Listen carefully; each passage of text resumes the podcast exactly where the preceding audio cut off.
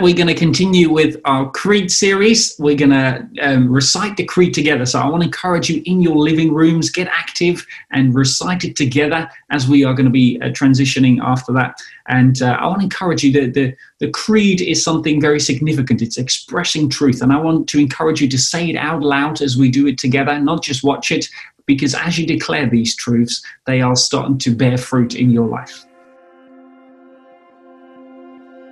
We believe in one God, the Father, the Almighty, maker of heaven and earth, for all that is, seen and unseen.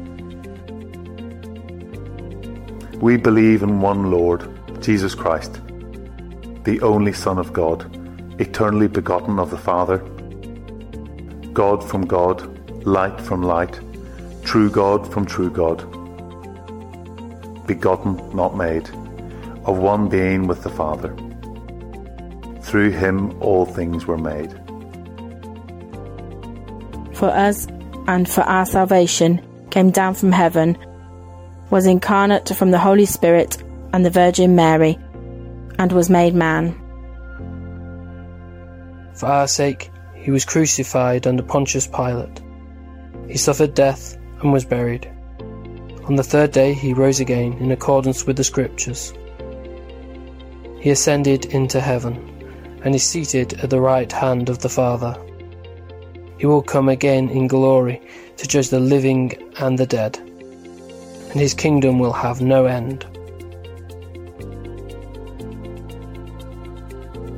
We believe in the Holy Spirit, the Lord, the giver of life, who proceeds from the Father and the Son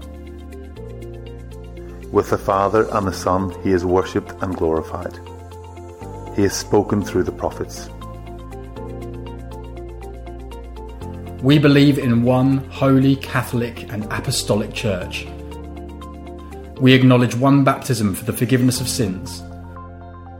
We look for the resurrection of the dead and the life of the world to come. Amen. Amen. What a wonderful recital. Well, I hope you've joined in from your living rooms. Well, we're going to transition over to Dan. Dan, it's an absolute pleasure to um, have you on the team. We're so thankful for your gift. And as we've said many times before, we can't help getting excited and passionate about Jesus every time you speak. So we love you. We thank you for the way that you serve uh, us so well with your teaching gift. And uh, we look forward to what God's going to bring through you this morning. Fantastic. Thanks so much, Wouter. Really appreciate it. Great to see so many of you, and uh, you're very, very welcome, particularly if you're, you've connected for the first time and uh, you haven't been to Life Church before. Massive, massive welcome. Uh, we're in the middle of a teaching series at the moment on the Nicene Creed, and uh, this week we are looking at the section of that creed which we've just recited that says, We acknowledge one baptism for the forgiveness of sins. So we're going to be talking about baptism today. And uh, kids, if you're uh, there, I wonder whether you might enjoy the chance here to uh, to maybe grab a sheet of paper and draw what you think it looks like for someone to be baptized. Okay, so some of you may have seen a baptism before, some of you may have not. Why don't you grab a sheet of paper and have a go at drawing what does it look like for someone to be baptized?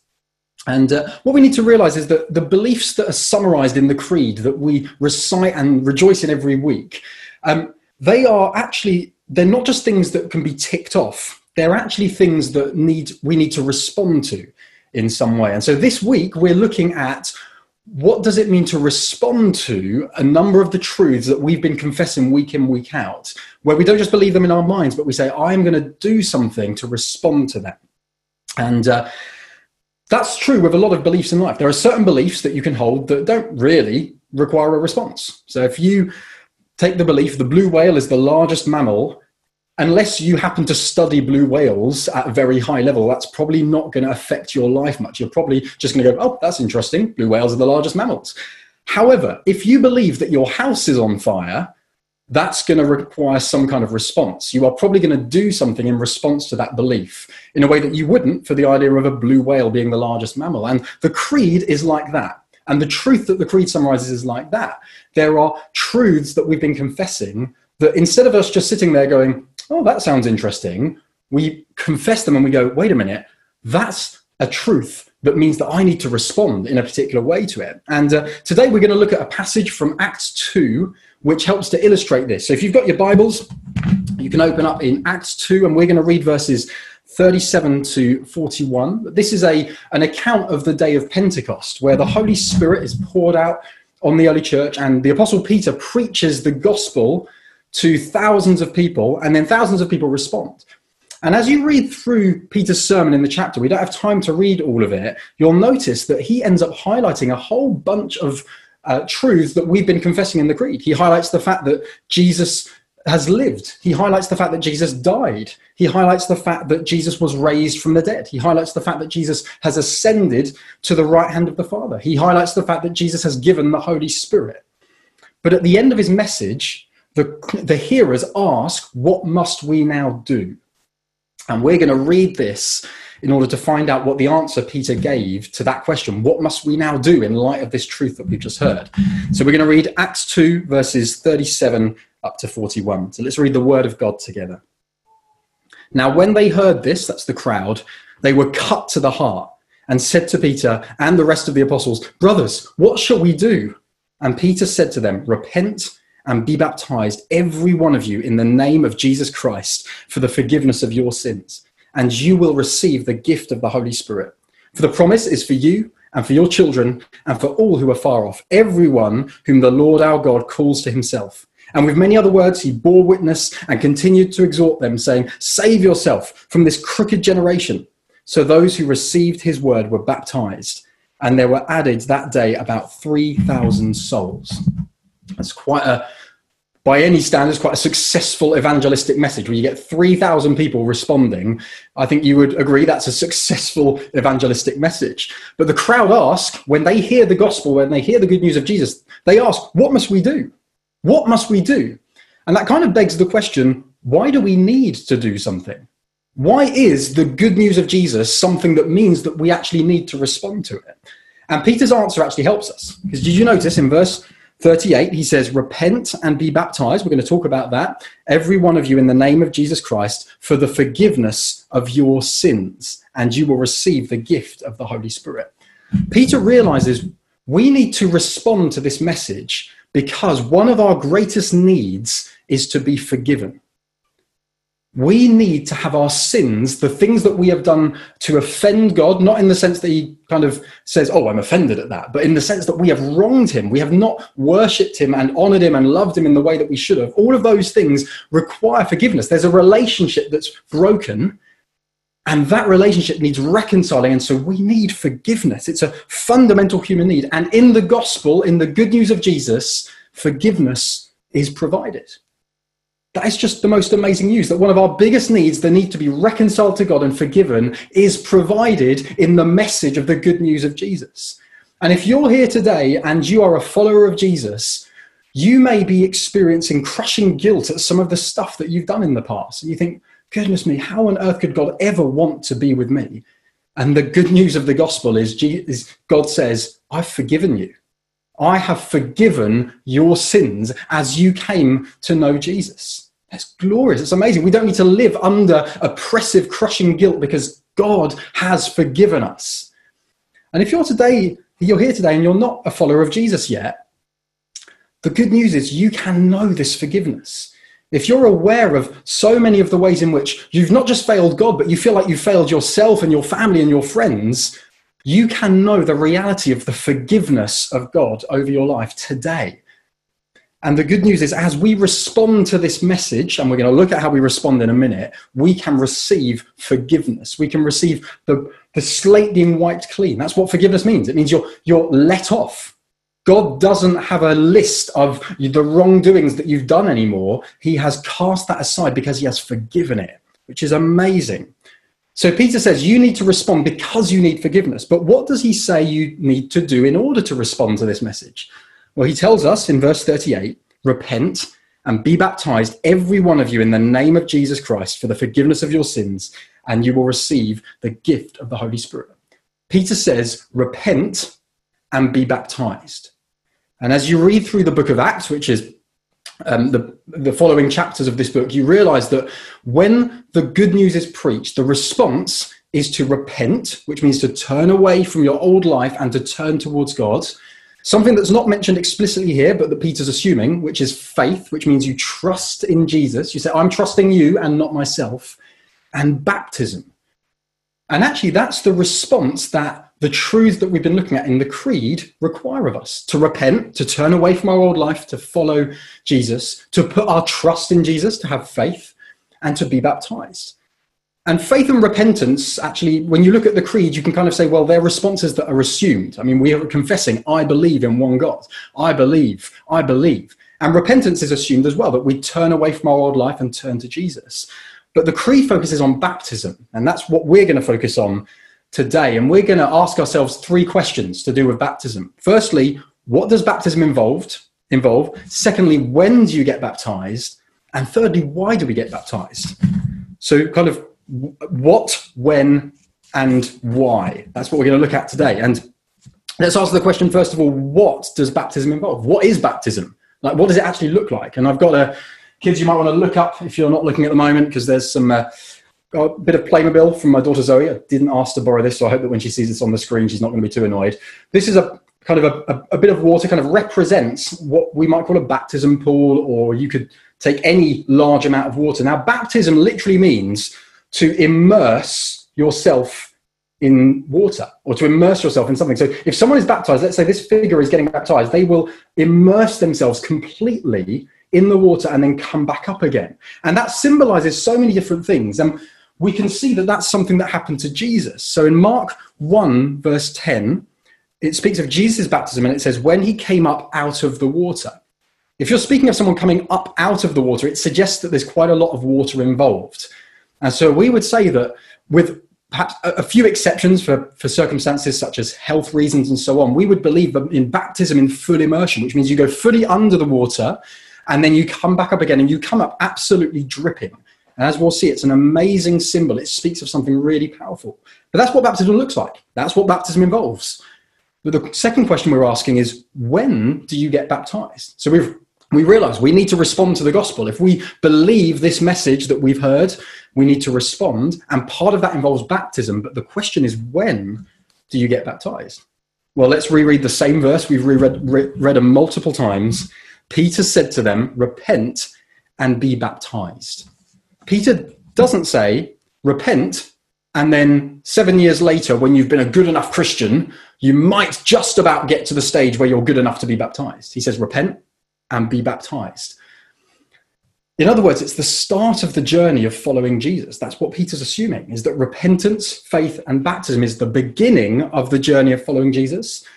But I think for, for various reasons, some of which are good, but some of which are just, I think we've just, over the centuries and years, perhaps made a separation between the idea of repenting and putting your faith in Jesus and getting baptized, we can think of baptism sometimes like the end of first year exams when you sign up for a course. Think, right, I've signed up for my course, and at some point I'm going to do the end of first year exams before I then move on to second and third year.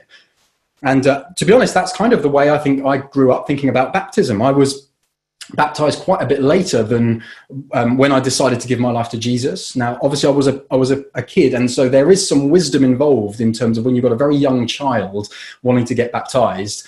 I think you there's some wisdom involved in making sure that they're ready and so on to follow Jesus. But I don't think I'm unique. I think that a lot of Christians can grow up with this understanding that baptism is a little bit like end of year exams, that you do it at a stage when you feel ready. You might feel ready to follow Jesus, but you need to wait quite a while before feeling ready to be baptized. But the truth is, Peter and the New Testament and the teaching of the good news of Jesus is that baptism is much more like enrolling on a course it's when you turn up on the first day to the course that you're going to be on and you get a certificate that says you have signed up to do this course. It's not the end of first year exams. It's the beginning of the journey. So the answer to the question, when do you get baptized, is you get baptized when you're ready to follow Jesus. That's what Peter seems to assume. And so if you're here today and perhaps you've not been a follower of Jesus so far, and you're thinking, you know what, I've been perhaps you've been connecting for the last few weeks and you think I, I believe this message now i would love to encourage you to get in touch and we can work we can talk with you about what it requires what it means to follow jesus and we can get you baptized And if that's you and you're, you're here today and you've never made that decision to follow Jesus, I would encourage you. There's multiple ways in which you can get in touch. One of them is nice and straightforward. You can find my name in the chat, which is A Dan Hater. Um, and you can pop, if you just pop your mobile number and your name or your email address, I would love to get in touch with you. Um, alternatively, you could email us hello at wearelifechurch.uk and we'd love to get in touch with you to help you as you start this journey of following Jesus. It'd be amazing, wouldn't it be amazing to start that journey with getting you baptized, immersed in water to symbolize a lot of stuff that we're going to talk about? That'd be such an amazing start to your journey of following Jesus. So get in touch if that's you. But I would imagine that perhaps for a number of us, perhaps you've been following Jesus for years, maybe, and you've not been baptized yet. And there might be a number of reasons for that. And I think for some of you, it may just be that it's not necessarily something that you've ever got round to. And as you're listening to this, you're thinking, I need to, I'm, I'm suddenly realizing I need to get baptized. I've neglected this part. But you're almost thinking, but does that mean I haven't been a Christian for this long? What will people say about me? I've been, I've been in Life Church for a long time. Will people think, oh my goodness, that person hasn't been baptized? How terrible. Can I just comfort you and say that if that's you and you're thinking, I need to get baptized, but I've been a Christian for quite a while, no one is going to judge you, including God. Rather, the complete opposite. We are going to rejoice. We are going to say, Well done. Well done for taking that step of obedience. God is going to abs- go absolutely crazy with joy. He is going to love the fact that you are taking that step of obedience. So, can I encourage you, if that's you and you're feeling, I want to get baptized, but I'm just slightly concerned that I've been a Christian for a while and what will people think of me? we will applaud when that happens. And we will say, well done for taking that step. So if that's you, I'm going to talk about a practical way in which you can go ahead with that in a minute. But that might be some of us. For some of you, you may actually have been christened as a baby. And maybe you've been christened in an Anglican church and then confirmed. And as leaders at Life Church, um, our conviction from Scripture is that the Bible teaches that baptism is something that is for those who put their trust in Jesus. And so we wouldn't teach uh, baptism of babies because we believe that someone needs to make a decision for Jesus. And so that's not something we teach. And so we'd want to try, if that's you, we would want to uh, convince you from Scripture that we feel that it would be great for you to get baptized as a believer. That said, if that is the case, and we do have some people at Life Church for whom their conviction and their conscience, they've prayed it through, they've read Scripture, and before God, they've come to the conviction that they don't feel conscience wise that they could get baptized as a believer because of the, the fact they've been christened um, christened and we respect that if that's a decision that has been come out of conviction of prayer we honor and respect that we will try and we will spend the rest of rest of our lives trying to convince you to do otherwise but we will respect you in that decision that said can i encourage and challenge you please don't let christening be an excuse so for some of you, and I, I know there are a number of people for whom that's a conviction before God, they've prayed it through. It's what they believe genuinely from Scripture. But don't use it as an excuse. If it may be that the reason that you don't want to get baptized is actually you think, I was christened as a baby, my parents may get really angry if I now decide to get baptized as an adult. Can I encourage you to not let the idea of conviction be something that you can hide behind, but to actually say, actually, if you believe from Scripture that baptism is something that you need to do, then can I encourage you to take that step of courage? God will not overlook it. God will, God will say, well done. We will say, well done. So there we go. So I think if it's a genuine conviction, we love you and honor you. We'll try and convince you to do otherwise, but we will love you and honor you and accept that decision. But can I just encourage you, don't let it become an excuse for hiding something else. It may be that it's actually something that you are scared of doing out of fear of what others might say. And if that's the case, we would love to chat with you, pray with you, help you to work that through. So please do get in touch if that's the case. For some of you, it may be that the, the idea of taking the step of being baptized is just too terrifying. It might be for a number of reasons. It may be parents' expectation, as I've said. It may be that some of you come from a background um, where actually, if you were to get baptized, you realize the huge relational cost that would be to your family. This would be the case if perhaps you come from a Muslim background and you realize if I get baptized, my family will disown me. And we recognize the cost that is involved in following Jesus. And just as I've said, if that is you, we would love to pray with you. We would love to talk with you. We would love to help you as you make this decision to follow Jesus. We would love to do that. And can I just encourage you to pray to God? If that, if, if that is you and you are feeling the, the gripping fear of saying, I, I just feel fear of what other people might think, can I encourage you? Ask the Holy Spirit to help give you boldness in the midst of that. And He will. He's a good God. He will do that. For some of us, it may actually be that we've just neglected being baptized and we just think, you know what, I don't think it's that big a deal. And some of you, you may have actually experienced a little bit of a ceiling in your relationship with God. You think, well, I love Jesus, I follow him, but I don't really want to get baptized. But you know what? If you were to pin me down, I'd say that my walk with God has not actually been that strong recently. And if that's you, I just want to read a verse from Acts 5. It's an interesting verse. Acts 5, verse 32 says, We are witnesses to these things, and so is the Holy Spirit, whom God has given to those who obey him. It's a fascinating verse. There's something about when we trust Jesus that leads us to obey him. And if you're here today and you're thinking, you know what, my walk with God is actually not doing that well, and you haven't been baptized, it's quite possible that God may well be, in his grace, withholding some of the blessing that can be yours because you've neglected obeying him in this area. And the solution for that is not to feel guilty, not to get introspective, is simply to say, Jesus, I'm all yours. I'm going to take the step of obedience and get baptized. And I can promise you, as you do that, He will let you know His presence and His love with you in a way that you may not have experienced so far.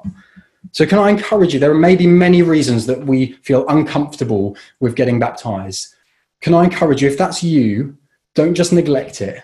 Get in touch, have a, have a chat with us, talk with us. We'd love to pray with you and walk you through this. And I'll explain just in, in a minute, very, very briefly, how you can get baptized. But we've answered the question when to get, uh, sorry, what does baptism involve, when to get baptized, which takes the bulk of it. And now, very quickly, in a couple of minutes, why do we get baptized? Now, we're going to look at a lot of different reasons why we get baptized throughout this week in the daily devotion. So I'd encourage you to tune in for that. But on the one hand, why do we get baptized? What does it do? On the one hand, the act of baptism of going underwater and up doesn't do anything in and of itself. It's not like you could accidentally get baptized by going to the swimming pool. You can't push someone in and go, ha, I've tricked you into being baptized. You're now a follower of Jesus. That's just not how it works. That said, when someone makes the decision to get baptized because they've repented from their sins and they're doing it as an act of trust in God, something really significant goes on. And here are just a few ways that the New Testament speaks of baptism. We're just going to really quickly reel them off, and we're going to get to dig into them a little bit more this week in the daily devotions. One of them is it speaks of dying, being buried, and rising with Christ, which is pretty much what goes on physically. You go under, you're dying, you're being buried, your old self is dying, and you are being raised to new life. Romans 6, verses 3 to 4 says this Do you not know that all of us who have been baptized into Christ Jesus were baptized into his death? We were buried, therefore, with him by baptism into death, in order that just as Christ was raised from the dead by the glory of the Father, we too might walk in newness of life. If you've been baptized into Christ, it speaks of dying, being buried. Your old life is gone. You're dead to your old life. When Satan comes and whispers in your ear and says, you know what? You're still the old you. You can turn around and say, I've repented, put my faith in Jesus, been baptized, received the gift of the Spirit. You're lying, Satan. I've died to my old self, and now I'm alive to God. It's a glorious, amazing truth. It also speaks of imitation. Jesus was baptized. So, in a sense, it's natural that we, as his followers, would get baptized. It also speaks of us being washed from our sins. Acts 22, verse 16 says, Rise and be baptized and wash away your sins, calling on his name. There's something about baptism that symbolizes the fact that we've not just been forgiven, but our sins have been washed. We're pure in God's sight. It also speaks of the whole of us belonging to Jesus. So when Peter says that you need to be baptized in the name of Jesus Christ, what that means is you are then under his reign and his rule. And isn't it interesting that baptism involves the whole of us going under and the whole of us coming up. And it's a way of saying there is not a single part of me that Jesus is not the Lord over. And that's such an amazing reality. But just to finish, baptism also speaks of coming into the family of God. And it's amazing that we are speaking today of obviously Father's Day and remembering God as our Father. Galatians 3 verse 26 uh, to, uh, to 27 says, In Christ Jesus, you are all sons of God through faith. For as many of you as were baptized into Christ have put on Christ. Baptism also speaks of coming into the family of God. And so, can I encourage you, if you have put your faith in Jesus, if you're a follower of Jesus, you've been baptized, you've, uh, you've put your trust in him, rejoice in what your baptism symbolizes. It means you've died and you're now alive to God. It means you are Im- an imitator of Christ. It means your sins have been, uh, it speaks of your sins being washed away. It speaks of the fact that the whole of you belongs to Jesus and no one can snatch you out of his hands. And it talks about the fact that you are a son of God and you belong to his family. It's amazing. If you're here today and you haven't been baptized, we are thinking through very practically how we can make baptism work in lockdown. And we think that in most cases we would be able to make it work. So if that's you and you want to get baptized, there's a nice and easy way practically of responding to this. There's going to be an invitation that comes out at some point relatively soon to join a bapti- exploring baptism course on the 5th of July on Zoom. And if, the, if you would love to get baptized, why don't you click on that invite and say, I'm in. I want to find out more. I want to take that step of obedience. God will honor that. We will all say, Well done. We'll cheer. There will be joy in heaven as you do that. It's going to be amazing. But let's now, let me just, um, I don't know how, how, we, how we do time wise, but I'll pray for us. And whatever we do to respond, let's make sure we remember those of us who have been baptized into Christ are part of the family. If you're a follower of Jesus, you are a child of God, you're a son of God and he has bought you. So, Father, we thank you for your good news. We thank you for the fact of uh, that as we respond to the gospel, you forgive us, you cleanse us, you invite us into the family. And Father, I thank you for the amazing reality of baptism. And I pray that we would see people baptized as a result of your word speaking into people's lives today. I pray that you would fill us with your spirit. I pray for those of us who have been baptized that we would learn to delight in the reality of what that symbolizes and what that speaks of. And I pray for those who haven't, I pray you would bring conviction and faith and joy to say, I'm going to go for it. I want to get baptized. I want to show that Jesus has the whole of me and that I love him. And so, Father, I pray you would work in people's hearts. And as we respond now, that you would help us to know your presence with us. In Jesus' name, amen.